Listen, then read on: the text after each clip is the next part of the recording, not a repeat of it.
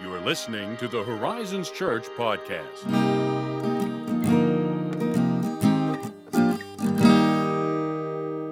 Hello. Welcome back. I was Was there say, another I word there? I was really, I'm out of practice. I was trying to think Yeah. of something to say, but all I could think was hello. Yeah, don't, I don't worry. I just I slipped in there with a with a timely welcome back. I almost said it's good to be back, yeah, but then I didn't. really. I, oh no, why not? I should have thought about this before we started recording, but I, in the moment of speaking, was debating do I draw attention to the fact that Oh, I've been gone or do I just, I had it in my planned banter. wow, Yeah, I did. Amazing. I had it all penciled in. amazing. Josiah is back. so much has changed, or perhaps so little. Depends on your your kind of macro view of things, I guess. I suppose. I mean, Yeah. in the Lost Creek ecosphere, there's like a new building oh yeah, attached to true. the campus. A you know? completed structure. Yeah. That's wild. So that was that was different. Yeah, Yeah. I'm that sure lots of things have happened in the lives of people that I haven't yeah. spoken with since I got back, but I mean, for me, anyway, on my part, leaves are gone. That's nice. Which Yes. means now I'm in the phase of sticks are falling into my backyard. That's nice. Christmas lights. We're in the Christmas lights phase. we are. I've got a tree. I'm not quite sure how I'm going to figure out my outdoor situation. I uh, recently discovered I have 200 feet of gutter Mm. to string up. Mm-mm. And it's, hmm, there's a lot of warnings, you know, on lights that say don't connect more than this many. And I'm like, that, I have to I fill would- a lot of spaces here. How do I do all of that? Oh. So the jury's out. The jury's out. But, um, you know, new phase, new seasons, Yes. you know, kind of exciting. Yeah. I still need to put up outdoor lights Yeah. if I'm going to do that. I've actually never done it like in my life. I've, Ah. I've never. I don't know what it's like to struggle in that particular way, but uh, I'm I'm aiming to find out. Oh, yeah. See, we put all our Christmas decorations, or at least all of our interior decorations, Yeah. up before we went out of town for the last leg of our sabbatical. 'Cause I was Oh, okay. I was out of state for the last basically month of my sabbatical. So the month of November, I was mostly gone. Mm-hmm. So we put up our Christmas decorations before we left, and all we did was the inside. And now That's that we're cozy. back, yeah, in many ways, that's what counts. yeah, because now it's cold, and like, do I want to take time to? Yeah, that's that's I've got other things thing. I can be doing. Even if you've got the lights ready, which I do not, you still have to like like plan your day. Like You which do. day can Yeah. I spring on this and not hate myself? Yeah, We've had some ups and downs there. It's it's uh, hmm. I mean, I came back from Florida where everything is still green and it was, you know, 70 degrees every day to this. And yeah, we oof, dropped about a, uh, on a good day. We've dropped twenty. Yes, Yeah, which is which is today actually. It's 20 50 too much for me.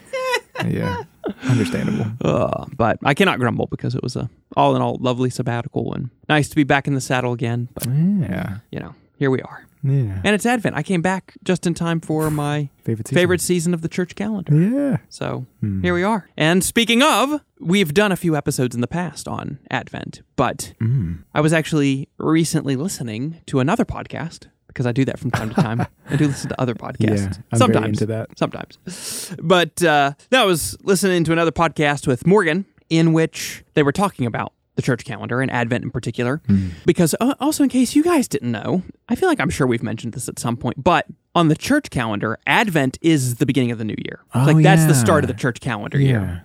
So that's just an interesting little tidbit. But they were talking about that, and this guy suggested that at Advent, obviously, this is a season that's built around anticipation. Right. Advent is the Latin word for arrival or coming. So we are focusing on the arrival of Christ. Mm-hmm. But what was interesting in his discussion was that he suggested we think about Advent in terms of the three comings or arrivals of Christ. Now, that's different because I was thinking about it historically, I've thought about it in terms of two, Yeah. right? Clearly, Yeah. you would. You would, right? And so we have, for example, the 1st mm-hmm. coming, I'm which would be very at the familiar. incarnation, right? So you have Jesus born of the Virgin Mary in the town of Bethlehem. And at Advent, part of what we do is we're actually, well, like what we're doing at the church this Advent season is looking at what the Old Testament had to say about the coming of mm-hmm. a Messiah mm-hmm. and seeing how that's not only explicitly prophesied, but also how it's, for lack of a better term, implicitly foreshadowed in the lives of characters in the biblical narrative, how it's foreshadowed in the story of Israel itself as a nation, in certain big events, etc. Right? Yeah. That seems pretty obvious. Like, oh yeah, of It course. does, That's yeah. that's part of the whole Christmas thing. You know, it's Exactly. we're You may have heard of it. Yes, you may have heard of the birth of our Lord and Savior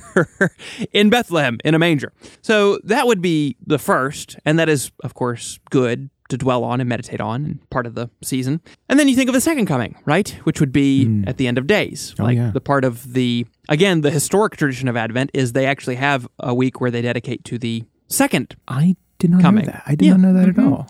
yeah, so it's all about the future coming, where he will return as, you know, not a baby, but as the glorified God man, in the words of the Creed, to judge the living and the dead, and to usher in his kingdom, which will have no end, etc. Beautiful, lovely.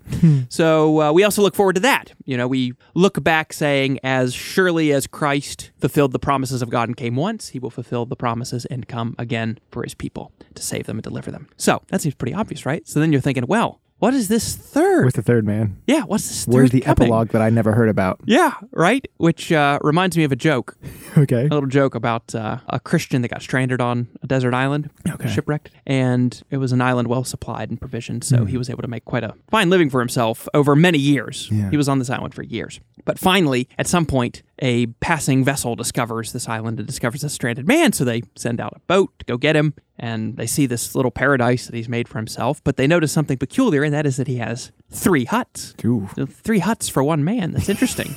He's so industrious. yeah, so one of these guys asks, you know, hey Christian, what are what are the three huts for? And he was like, oh well, the first hut is where I've lived all these years, of course, and the second hut has been my church, my house of worship, where I've prayed and meditated on scripture, etc. Hmm. And he just kind of stops and. Guys are like, well, what? What's the third hut for? And he grimaces and says, "Oh, well, I don't like to talk about it, but that third hut is it's where I used to go to church." Yes. Yeah, you see that? You're like that? You I like it. I Yeah, like it. I really that was a really long mm. aside to say that like the third thing is like what the heck is that, right? It was like Right. that was like some uh. sermon introduction to some pastors. Like what did that really have to do with anything? Nothing, but it was tangentially linked. you know?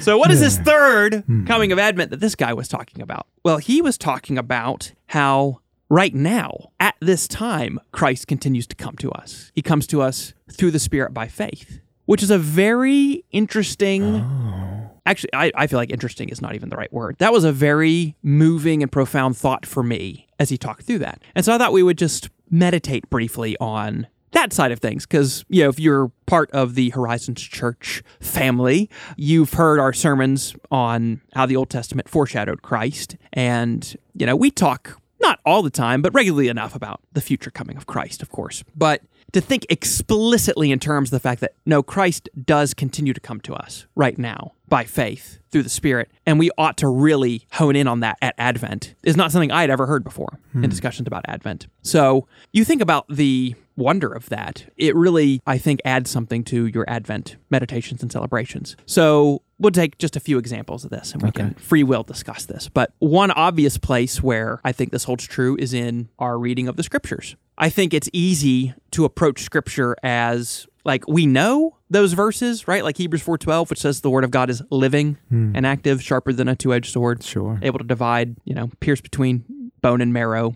soul and spirit, which that's a pretty fine distinction. I don't even know what to make of that. Pretty but in depth. that is very in depth, but it's still, you know, a physical book that you pick up and read, or a, a digital text you read on your, Right, uh, right. you know, phone or tablet, Your or reads to you. yes, or something you you know you hear someone else read to you, Yeah, right? for sure. And because we read other books or hear other people talk, I think it's very easy to subconsciously treat scripture like other books, like other texts. Yeah. There is a sense in which I think W.H. Auden was speaking the truth when he poetically said that when we read books, we break bread with the dead. Hmm. But that's a very poetical expression. There's not an actual ontological, like, you know what I mean? I really like that though, and it's kind of funny because I was thinking something kind of similar, or that I think perhaps we we take on a similar perspective when you just presented that verse. I think Oh, it's easy to think in that moment of, oh, of course I believe that. Of course I take that with you know all the seriousness that is warranted. Yeah. But like two minutes later, I'm kind of thinking back on that like a poetic expression. Mm-hmm. You know, I'm like, Yeah. yeah, it kind of functions like that. It's a but it's a book. Yeah. You know? and I think you can very quickly lose a certain amount of wonder or appreciation for that. Yeah. And it's it's like clearly we do that with other books and and like the expression of, you know, Breaking Bread of the Dead is it certainly is poetic. I absolutely love it. Yeah. And also I think it presents a very useful idea. Yeah. As much as I think we all pretty much love media in some form or another, Right. it makes me think like what has taken me so long to apply that same attitude towards books or I don't know, like the scripture of my faith.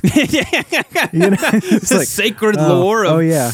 My religion. Yeah. Yeah, but that said, then, of course, Scripture is unique in that Christ speaks to us and comes to us hmm. in a real way when we read it through faith. It's almost like, I don't know how else to say it, but that Scripture almost takes that for granted. Like, so a, a great example of this is in a passage like Ephesians 2, where Paul says to the Ephesians, Christ came and preached peace to you who were far off and peace to those who were near. Now, what's interesting about that is that Jesus, in his earthly life, never left the geographical bounds of Palestine. Hmm. He never went to Ephesus. Never. Hmm. So, how is it that Paul can say Christ went and preached to them? Yeah. Oh, well, it's through the heralding of the gospel in the scriptures. Right. Like that is a again to use that wonderful little philosophical term. There's like a real ontological sense in which Christ is actually speaking to us when we read scripture with faith. Which is another point that gets brought out in a passage like Romans 10 17, where Paul says, Now faith comes by hearing, which is also, I could stop there and talk about that forever. It's like, it, he actually doesn't say it comes by reading, it says it comes by hearing, Yeah. which is an interesting distinction. Maybe we'll, we'll do another podcast episode on that. But it comes by hearing, and hearing comes through the word of Christ. Hmm. And that's very intentional because you'll read some translations that'll make that the word about Christ. Right, Which is an interpretive decision because Yeah. I always qualify this. I hate bringing Greek into discussions because it feels like this like, oh, yeah, yeah, yeah, trump card. People use it wrongly all the time. But in the Greek, it's a very ambiguous genitive that should just be translated of Christ.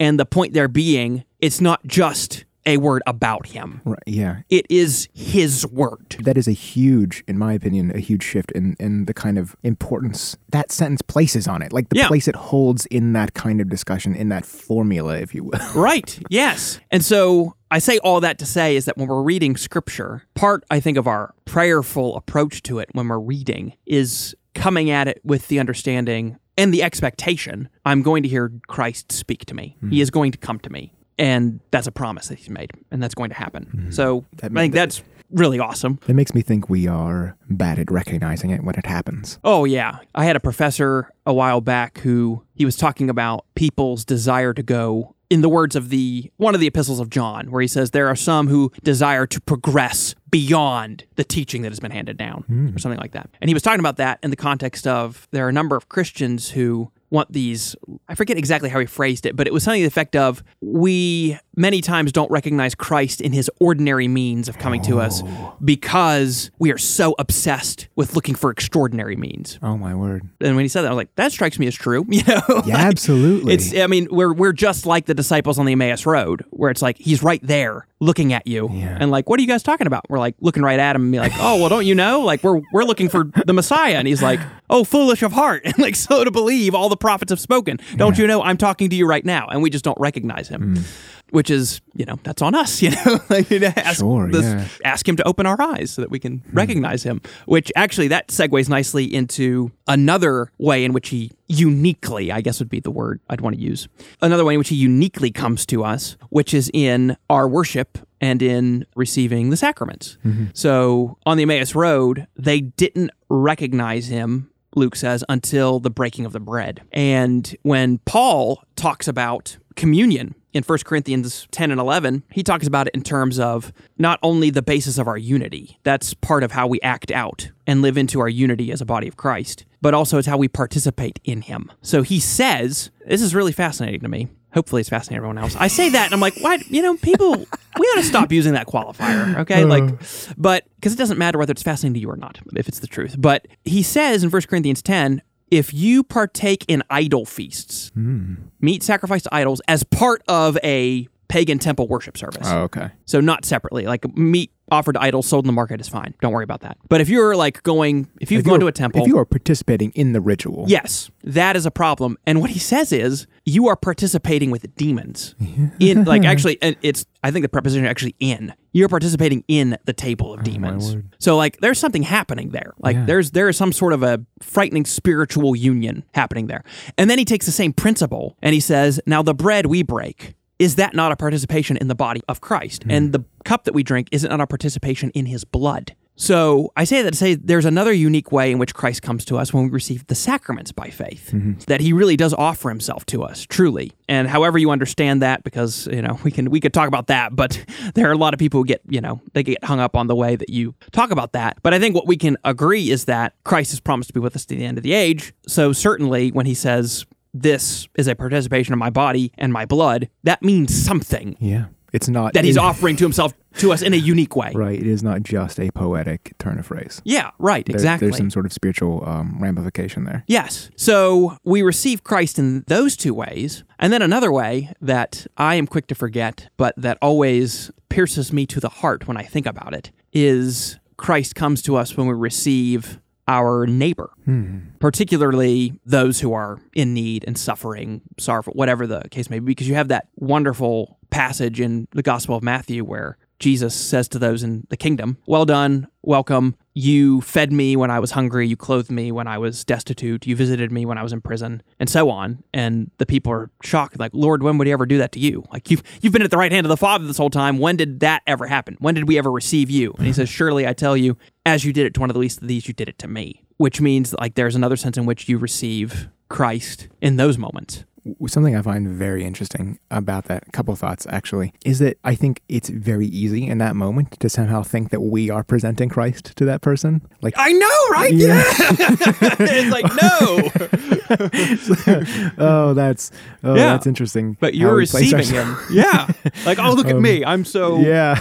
you know, which is a weird thing. And that, I think that'll close us up nicely here because that's my third little meditative point. But how often we think of ourselves as like that, like, mm. and there is a truth in that. Like, we are, you know, when they receive us, they are receiving Yeah. Christ. But it's not like we're the sole agents here. Yeah. And I even think about this when we're talking about worship, like how often, and this gets misconstrued, I think, but we talk about how, like, well, worship isn't about what we get out of it, it's about what we give, which is, there's some truth insofar as that goes, in that, like, a worship service is supposed to be an act of service. Mm. Paul talks about it as our reasonable worship. The author of Hebrews says it's a sacrifice of praise. So these things that we give to him. Yeah. But in a service, historically, the church has talked about that as not only a place where we serve the Lord, but that He serves us, that He meets us, that He comes to us. Which should not come as a surprise. yeah, no, it shouldn't. And that there is a sense in which, if you're talking about it in a consumeristic, like, oh, well, I want all of my little dots and preferences to be met.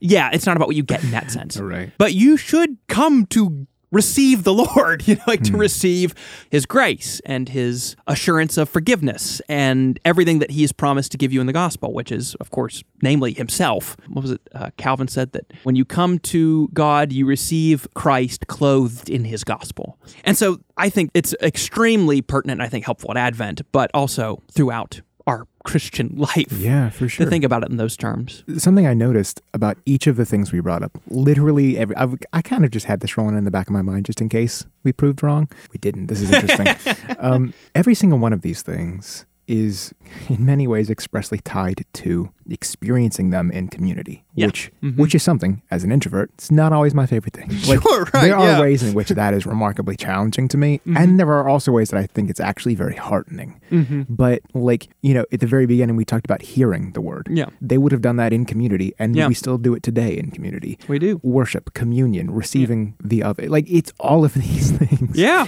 And and I'm not like entirely sure what to draw from that in this moment, but I think that in the way that like Christ is presented to us, I can only imagine that it is like remarkably significant. That that is not kind of this cloistered private thing, but rather something that is shared and experienced Yeah. together. Yes, very profound. I can't remember who said this or where I got this from, but it's like that Christ does save individuals, but it's not individualistic. Exactly. Oh yeah. You know? I really like that. Yeah, like it's like, oh yes, you do. Like it's I have been crucified with Christ. Yeah. But also that that means that the life I live in the body, I live by faith in the Son of God, and that I'm part of his body. Mm-hmm. To use the old church term, his mystical body, which means that we're united with one another. Right. And you can't escape that, you know? Like that's just part of the the facts. Yeah. And I think my arguably favorite poet, Gerard Manley Hopkins, mm. put it perhaps not best of all, because can you get better than scripture? No. But From the minds Yes. and hands of man himself. Yes. but as far as it goes, Hopkins' beautiful little poem called As Kingfishers Catch Fire. And in the last stanza, he talks about how, as Christians, we ought to, and he's applying it to an individual Christian. So he says, He acts in God's eye what in God's eye he is Christ. For Christ plays in 10,000 places, lovely in limbs, and lovely in eyes not his to the Father, through the features of men's faces. And that is good. Yeah. you know, that's that about gets it, I think. Wow. So anyway, so Christ comes to us at Advent even now. It's not just something he did back then or something he's going to do in the future. It's something that happens now. So may we have the eyes to see it. I am praying that for all of us this Advent, and perhaps you can pray that for me. Oh, well, hey, thank you as always for listening. I'm glad to be back. I'm sure you guys have, you know, if you've been listening, you've you've heard us, but you know, it's, I've I've not been sitting in this chair doing this. So, anyway, thanks for listening. If you have any questions on this or other topics, feel free to email us at podcast at horizonschurch.net, interact with us on social media, or uh, send up smoke signals, you know, whatever suits your fancy. or uh, come to us face to face, you know, if you know where we are. So, thanks again for listening, and we'll catch you next time.